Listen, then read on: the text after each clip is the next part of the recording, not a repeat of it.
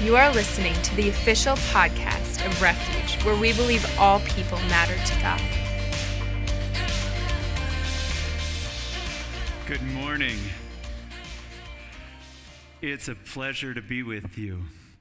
We've been attending Refuge, Annette and myself, since January, the end of January last year. We moved here from Rockford, Illinois, um, due to a job promotion. You don't see me often because of my work schedule. And I have to say, when I first came, I think people were thinking, there's that poor lady again with the backslidden husband because he wasn't here. So, you know, he does exist and uh, he's not backslidden. yeah, we've been in ministry together for over 30 years, and we've been married 35 this December. And um, yeah, not bad, huh? We have two grown sons, one married, one single. We're taking applications for the single one. And, um, and we'll tell you more about our lives a little bit as we get into the sermon this morning. Let's pray together. Father, we thank you so much for the opportunity of sharing your word with your body. Lord, we pray that you would make us um, free flowing vessels of your word that would um, spread your word and reach into each and every heart that's here today. We pray for listening ears and fertile ground for your word to embed itself and grow and produce hundredfold of what you would like us to learn today. So we commit this service and this time to you in Jesus' name. Amen. Amen. Well, we um, are still on this series, The Beatitudes, and this week it's Matthew 5 9. Blessed are the peacemakers, for they shall be called the sons of God. And what we'd like to set out right away this morning is our goal for this sermon so that you know what we're aiming at. We would like to do practical teaching to help you, help us apply this verse to our life today, this week, next week, so that it's it is in, planted in fertile soil. We don't want to just preach a sermon that says, the Bible says you should be a peacemaker, so be a peacemaker. I hate that when people say you should, because don't should on me. Tell me how to do it. And so we want to give you some practical teaching and some direction as to how to become a peacemaker. So we began to look at this verse and begin to pick it apart a little bit. And um, it's one of those verses where you begin to say, okay, peacemaker, I get it. What am I supposed to do? And we began to dig in deeper. And we decided as we looked at it, the only way to really teach on this verse and make it practical for us is to start at the back end of it. So we, be, we want to look at the Blessed are the peacemakers, for they shall be called the sons of God. We want to talk about what it means to be a son of God. And we know that the Bible is not necessarily always gender neutral, but it means all of us when we say sons of God. So we're including, it's inclusive. We want you all to recognize that He wants us to become sons of God. So we're going to start at the back and work our way forward and learn what it means to be a son of God. We'll talk first about some of the qualifications to be a son of God. In order to become a son of God, of course, there's the initial step. Galatians 3:26 says, "For all of you are sons of God through faith in Jesus Christ." So when we accept Jesus Christ into our hearts, we take that initial step of becoming sons and daughters of God. For you are sons of God through faith in Jesus Christ, John 1:12. So by, but as many as that received him, to them he gave the right to become children of God. It's the same principle as sons of God, even those who believe in his name. If you haven't received forgiveness for your sins through salvation and asking for forgiveness, keep listening. There'll be opportunities later in this word, in this sermon. But there's another qualification to becoming a son of God. This is Hebrews 12, verses 6 through 8. Now, this is important for us to get, and this is the Tuttle paraphrase of this verse. We looked at a lot of different translations and we pulled some different ones together because we want you to understand the gist of what's being said here. In Hebrews 12, 6 to 8, it says, The Lord loves those whom he disciplines, and he reprimands and corrects every son that he accepts and receives. When you endure the process of God's upbringing and discipline, then you are allowing Him to deal with you as He does with all of His sons. If you don't allow Him to discipline you, then you are an illegitimate child and not really a son at all. So, this is the Word of God and being sons of God, but it's not the easy button. This is the Word of God getting in us and causing us to change. Okay, I like this corner over here. I like that feedback. Okay, that's good. That's good. But just to draw it all together, too, um, if you've been listening, you know, Pastor Matt's been pe- preaching, Pastor Deb has too, about um, about the Beatitudes and that our our desire should be that God should reveal Himself more in our lives. That's the, that's the desirable outcome that we've been hearing about. And he's also, last week, I know he preached and he said that if we follow the Beatitudes and we're, we're trying to do those Beatitudes, that we will have that desirable outcome in our life. And that God will reveal himself in our lives, and it's to reveal himself so that we can make him look good. Okay? And that, that's what we should be about. And if we're, we're following those Beatitudes, we'll have that desire to please Him. And then remember, Isaiah came a couple of weeks ago. Do you remember him? How could you forget, right? And he spoke about that one thing. Do you remember that? And he, the one thing that God wants to change in our life, I don't know if you were touched, but I know that the Lord spoke something to me about one thing that He wanted to work on in me while He was here. Can you remember back? Do you remember what that one thing was that the Holy Spirit touched in your life? If not, keep listening because maybe the Holy Spirit, I'm praying that the Holy Spirit will touch that one thing today for you, okay? But we want to keep those things in mind. We want to keep a continuity here. And now, this week, we're here speaking about allowing the Lord to discipline us and to father us so that we can become more pleasing to Him. It all fits together under the banner of Philippians 1 6, which says, For I am confident in this very thing that he who began a good work in you will perfect it until the day of Christ Jesus having been filled with the fruit of righteousness which comes through Jesus Christ. So please remember that phrase, the fruit of righteousness, because you'll see how it ties together at the end. But let's talk about discipline. And I can just hear some of you saying, ugh, ugh. We don't want to talk about discipline. It's not a word that is a comfortable word, is it? And it's kind of a it's a misunderstood word, it's a dreaded word, and I think especially in the church today, but please hear us out, don't click us off. I, I want to hear that. Can you keep listening, please? But if you look in Hebrews 12, um, we're looking at verses 6 through 8. The word discipline can be translated for the Greek word paideia. And paideia can be translated as discipline, which we often have that negative connotation about. Paideia can also be translated as the whole or the complete training of children. Now, if you're a parent, how many parents are out there? You know what we're talking about.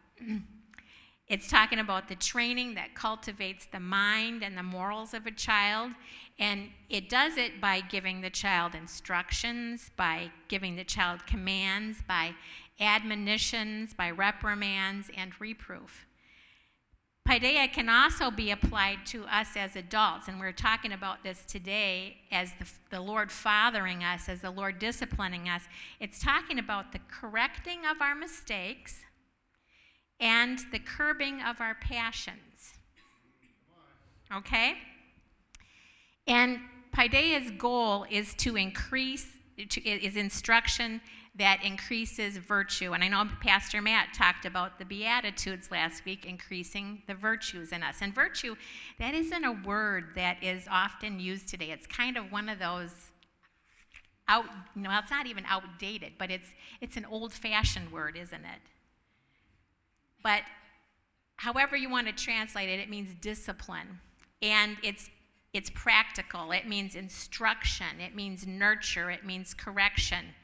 And so, in a sense, this word paideia, this discipline that we read about in Hebrews, is you could translate it as the upbringing of a child, the upbringing of us in Christ. Okay? So, what was the verse that we started with? Blessed are the peacemakers, for they shall be called what? Children of God. So, if we want to be legitimate children of God, that whole word about paideia fits into us. There are so many new parents here, lots of new babies in the church. Wonderful thing. How do you love getting up at night with your kids? I always tell new parents there will come a day when you will eat a whole meal without getting up from the table. It will happen again. You may be 40, but it will happen again.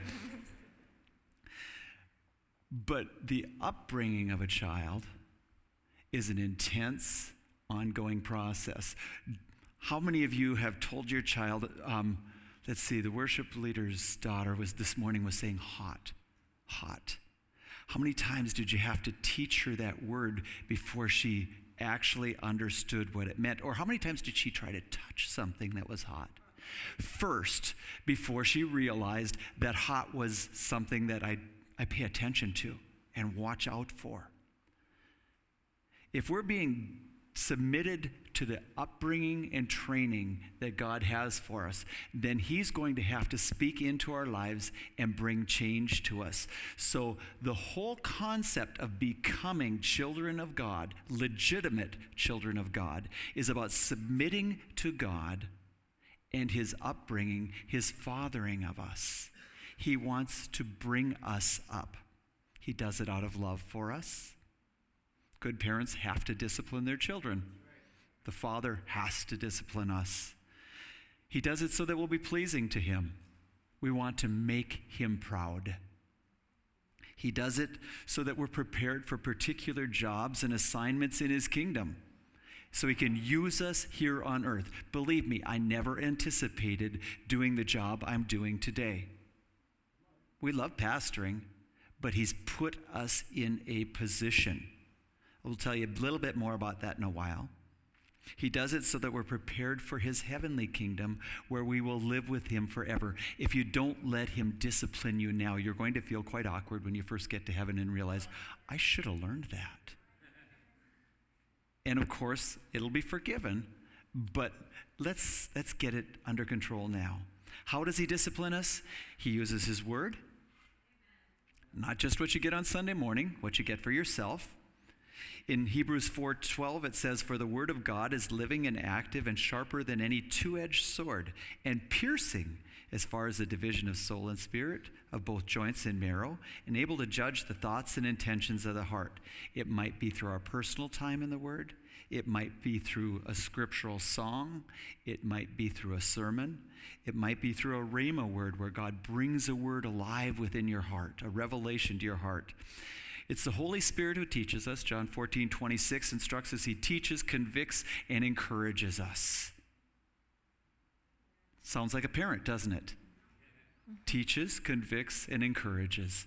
So, so what you're saying is if we're not in the Word, then how can we be taught? If we're not at church, listening, having our spirits open to receiving the Word, how can He bring us up? Then are we a son? Are we a child of God?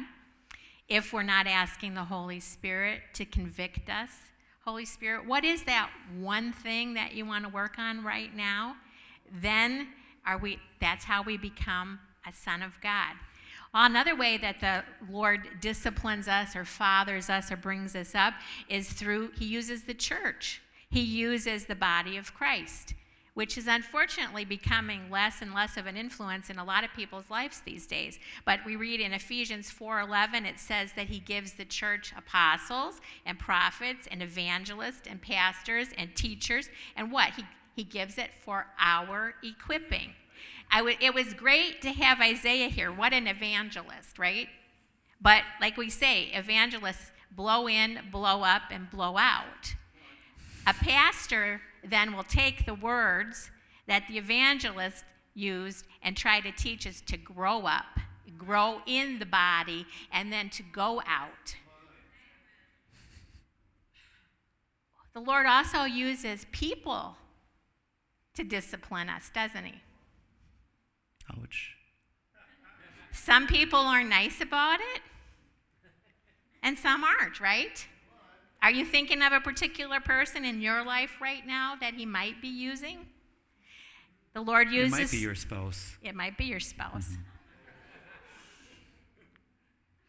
Not anyone you would know, but. Just saying. He also uses circumstances, and sometimes those circumstances can be nice and not so nice. Are you, are you in one of those circumstances right now? I thought it was all supposed to be easy.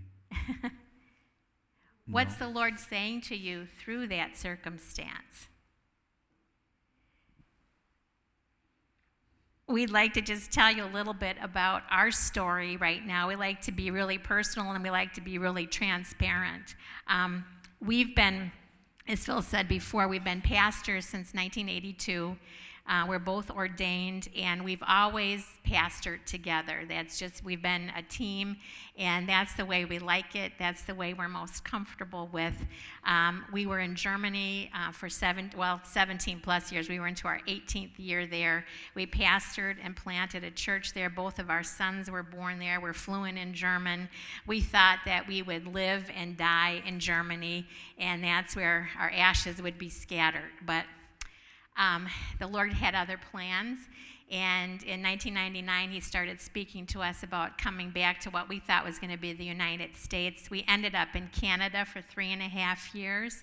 Um, just a sideline, we pastored a church there, and I don't know how many of you care about this, but Justin Bieber was in our church when he was four years old. Okay, just not my claim to fame, but just just saying. Okay.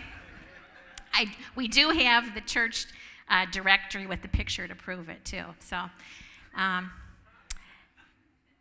I actually corrected him one time. Talk about discipline, but that's another story, and we won't talk about that this morning, okay? He also kicked one of our boys in the shin yes. when they corrected him, so. But then after after Canada, we did a short stint in Nebraska, a place called Friend, Nebraska, population 1,111. And then we moved to Rockford, Illinois. And we were there for 11 years. And believe me, Rockford was not our favorite place. Um, it was a difficult place, but the Lord taught us a lot. He disciplined us a lot. He brought us up. He, he fathered us through that.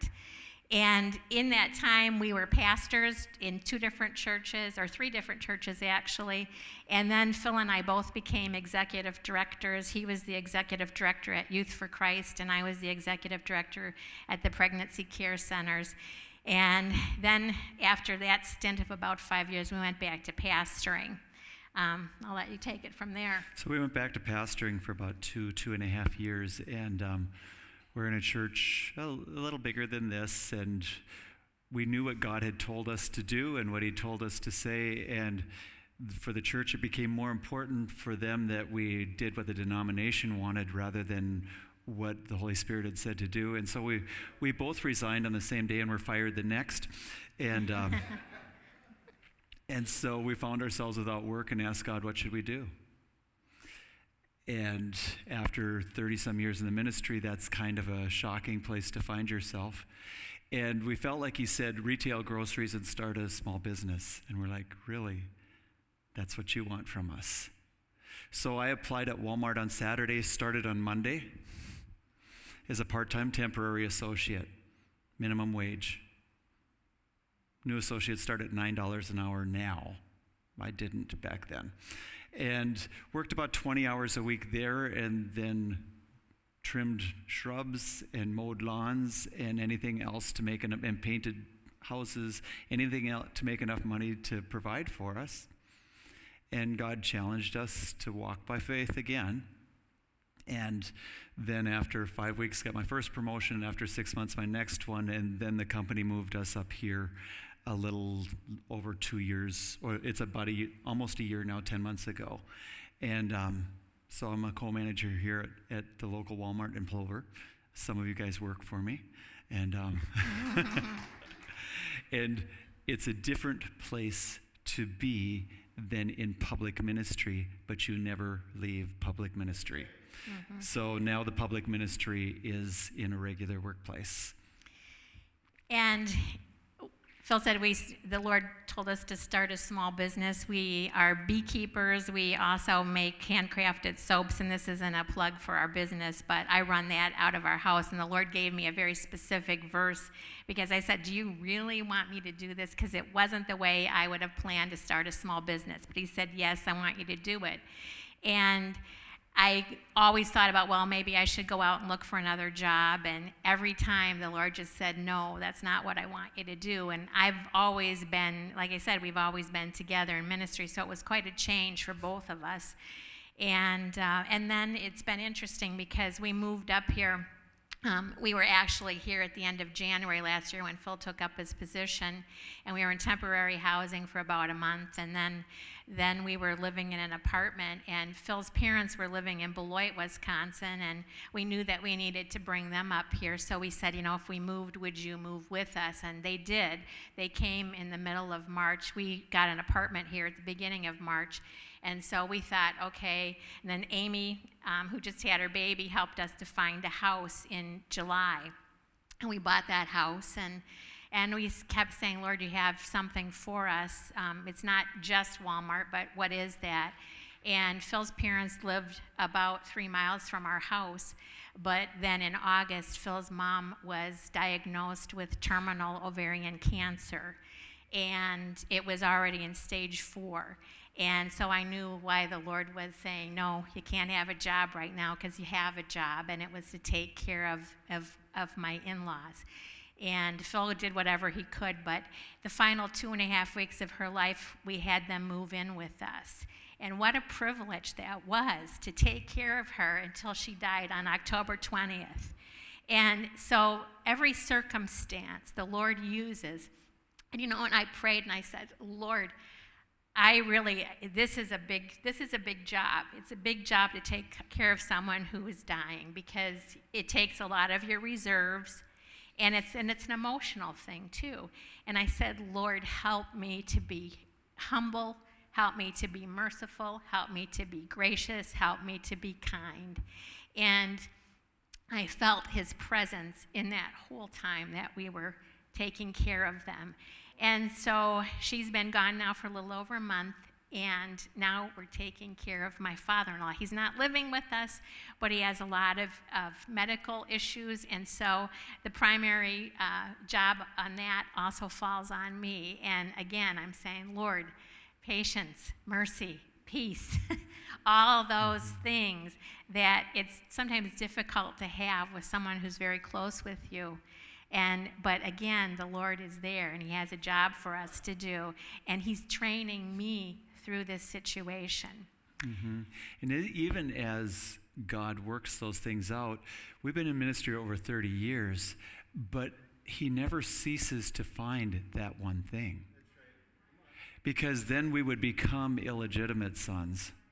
He has to continue to work that out within us and the things that, that need to be changed within us. So, my going into a secular job after so many years just within the body um, exposes a lot of your weaknesses and a lot of the things that still need to be changed. And there's a humbling and a dependence on Him, especially when we lived in Rockford. I was the frozen dairy manager for a long time, and so I would be in the dairy putting milk on the shelf, lifting, lifting, lifting tons each day. And um, people would come up to the window and open the window and holler in if they wanted something.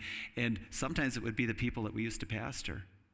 And they're like, oh, that's pretty humbling place for you to be after but god was working something out and into us through that process. And we continue to wait on him and wait on his timing and he has not chosen to reveal his full plan in all of it but we know that he has a purpose. We know that we're learning to trust him in a different way and in a practical way. And believe me i get you I know how hard you work it, you work. I know what's expected of you. I know the demands. I work 60 plus hours a week as a rule. And um, that's why she's the church widow a lot of times. and um, but it's part of the calling. Now, some of you may think, my job, I'm waiting to move into my calling. No, wherever you are is part of your calling. Yeah. Okay? So if you're in the workplace, that's your calling. If you're with your family, that's your calling. If you're meeting with your neighbors or your homeschool group or whatever, that is your calling. If you're ministering to your children because you're staying at home with them at this stage, that is your calling. And in your place of calling, allow God to work out that one thing.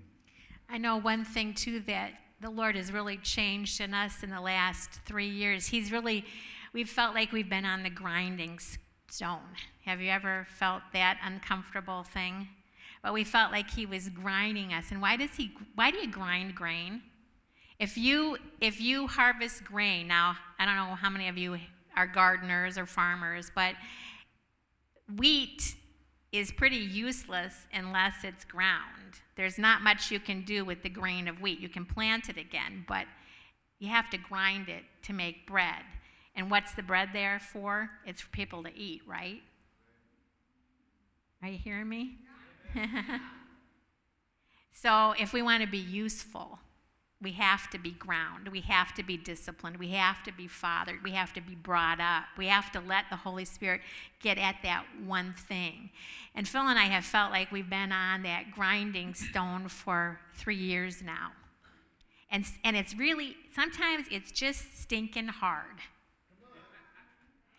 Because you know what? You look around and you really you really can't even afford to look around because if you look around you see other people that aren't on the stone or you see, you don't think they're on the stone.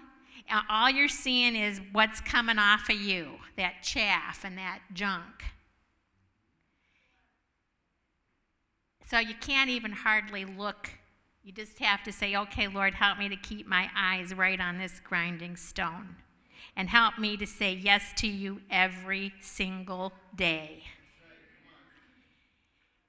And, you know, when we started this whole thing three years ago, September 20th, three years ago,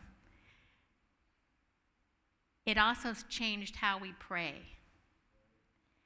We used to say, and Lord, please be with us today.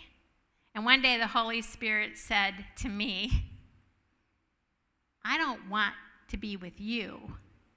I want you to be with me. And so I told Phil, I said, we got to stop this and please be with me business. And it really is about, okay, Holy Spirit, am I with you today or am I far from you? Am I doing what I want or am I doing what you want? That's that one thing. And another thing that happened is we totally lost our position. I mean, seriously, I would go to Walmart to find him, and I would open up the, the frozen dairy section, and I'd yell at Phil, "Are you there?" People thought I was nuts because I'm, you know, yelling into the cooler. But that, seriously, seriously, people did. People that, you know, people from our old church, they were really embarrassed because of the way things happened there and they would they quit there's in Wal, in Rockford there are three Walmarts and they all used to go to the one that he worked at. You know what happened? They, they started going to the other Walmarts because they didn't want to run into him because why? Because they were embarrassed and he wasn't. He was like hey hi how are you doing? Because he was fine because he had submitted to where the Lord had put him wasn't a problem for him but you do lose position. I mean, you know, we're pastors. Hi, Pastor so and so. Yeah, and and you get used to that, and you have, and we also, because we'd been executive directors, we'd had some status in the community. We were known. People worked for us. We had secretaries, we had assistants, and then you're reduced to this. But the Lord was also teaching us I must increase, you must decrease. And you know what? It's good. It's really, really good to let Him be bigger than you. So, what does discipline have to do with being a peacemaker? You're thinking, okay, how are they going to tie this all together, right? I would be if I were you. But we said at the beginning, we have to start at the back of the verse to understand a peacemaker. Blessed are the peacemakers, for they shall be called sons of God. Okay, we've discussed the qualifications of the sons of God are one, salvation through Jesus Christ. Okay? Two, submitting or allowing the Lord to father us and discipline us. But let's look at the rest of Hebrews 12 11 to see how this all fits together. All discipline for the moment seems not to be joyful, and I can sing that song. But sorrowful. Oh, you do not know how many tears I cried. Yet to those who have been trained by it, afterward it yields what? The peaceful, the peaceful fruit of righteousness. The peaceful fruit of righteousness is what? It's doing the right thing. It's allowing the Lord to do that one thing that Isaiah mentioned a couple weeks ago. And as Pastor Matt said, it's allowing the Lord to be revealed in our lives and making Him look good. Not us look good, but Him look good. And it's allowing the Lord to change the things in us that need changing so that He's pleased with us and so that He can use us. When we allow the Lord to discipline, it yields that fruit in our lives the peaceful fruit, a peaceful fruit for peacemakers, right? Anna. And for whom is that fruit? For whom is that fruit? Well, for number one, it's for Jesus, right? Song of Solomon says that May my beloved come into his garden and eat of its fruit. So, number one, the fruit is for Jesus. But number two, you got it. Kurt, right? Number two, the fruit's there for others to eat. It's not for us to make it look good, to put it on a platter and make it all look nice so that we look really good. It's for other people to eat. And you know, sometimes I got to say, we do some entertaining, and we used to do a lot more, but sometimes I think, can't you people be a little bit neater when you go through my line and take your food? I mean, do you really have to, you know, slop it up and and you know what I people are messy, aren't they? People are messy when they eat your fruit too. The gospel is the message of peace. It can be, bring peace to a soul who's in turmoil. So, what fruit is the Holy Spirit developing in you right now? What's that one thing? What's that fruit that is, is growing inside of you? What's that thing that the Lord is changing? It's there for Jesus to enjoy and it's there for other people to eat. There's a lot of people in turmoil. We see turmoil all over the world. We just have to think about Paris last week and Mali and Beirut and Israel. We have to think about jetliners crashing and there's a lot of turmoil. And that's out there. That's not happening to us yet. But there are people that you come in contact with every day who are in turmoil and they need to see and taste the peaceful fruit of righteousness. To be a peacemaker, we have to be at peace with our Father every day. We have to allow Him to do what He wants in our life, regardless of whether the situation is nice or not so nice, whether our boss is nice or not so nice. And if we allow Him to work in us, it will yield the peaceful fruit of righteousness in our lives. In Romans 8:19 it says for the anxious longing of the creation waits eagerly for the revealing of the sons of God. Creation is your colleagues, creation is your neighbors, creation is your family, etc. They are the ones that are waiting for the sons of God to be revealed. And when we're revealed, they too can eat that peaceful fruit of righteousness. If they have the opportunity to eat it, they too can become peacemakers, but not unless we offer them the peace that God has placed within us through the work that He's accomplished in us. No work accomplished in us, no fruit.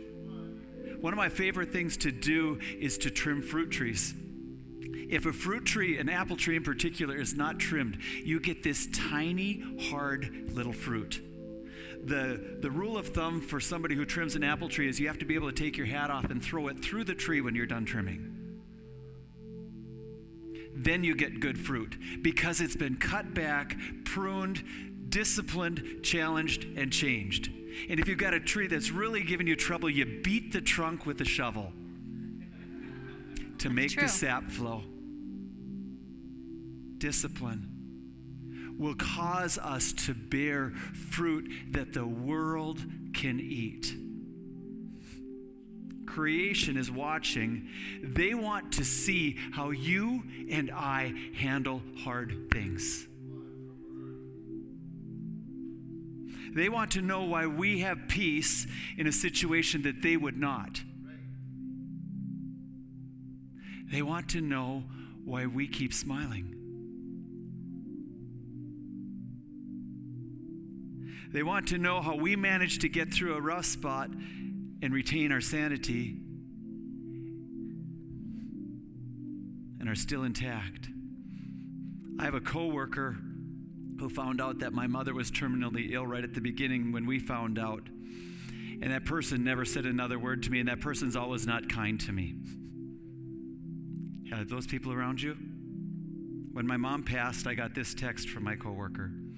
I can't imagine the loss of a parent. You've been amazingly strong through all of this. Were they watching? They're at least looking at the fruit, even if they're not eating it yet.